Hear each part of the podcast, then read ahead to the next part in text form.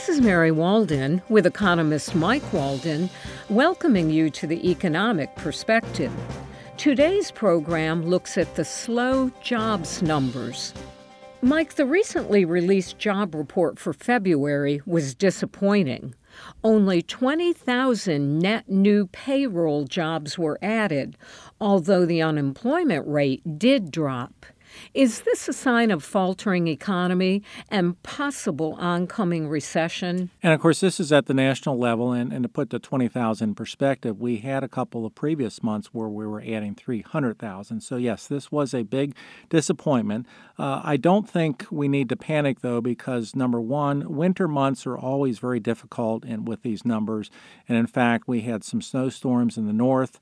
That was going to impact the job numbers, because if the people aren't there when the surveyors report to record the numbers, they're not going to pick up all the jobs.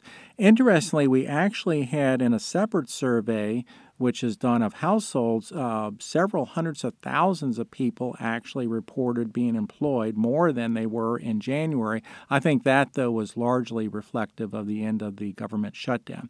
So, again, I don't think this is a panic situation. We do think that we're going to have a slower economy in 2019. Now, there were some good numbers out of the job report. For example, wage rates continue to rise. That's good. Their wage rates are going up about a full percentage point faster than inflation.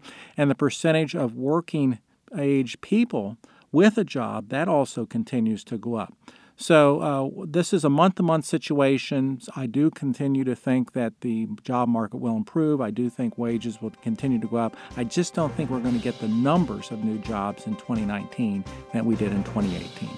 I'm Mike Walden. And I'm Mary Walden for the Economic Perspective, an NC State Extension program from the Department of Agricultural and Resource Economics.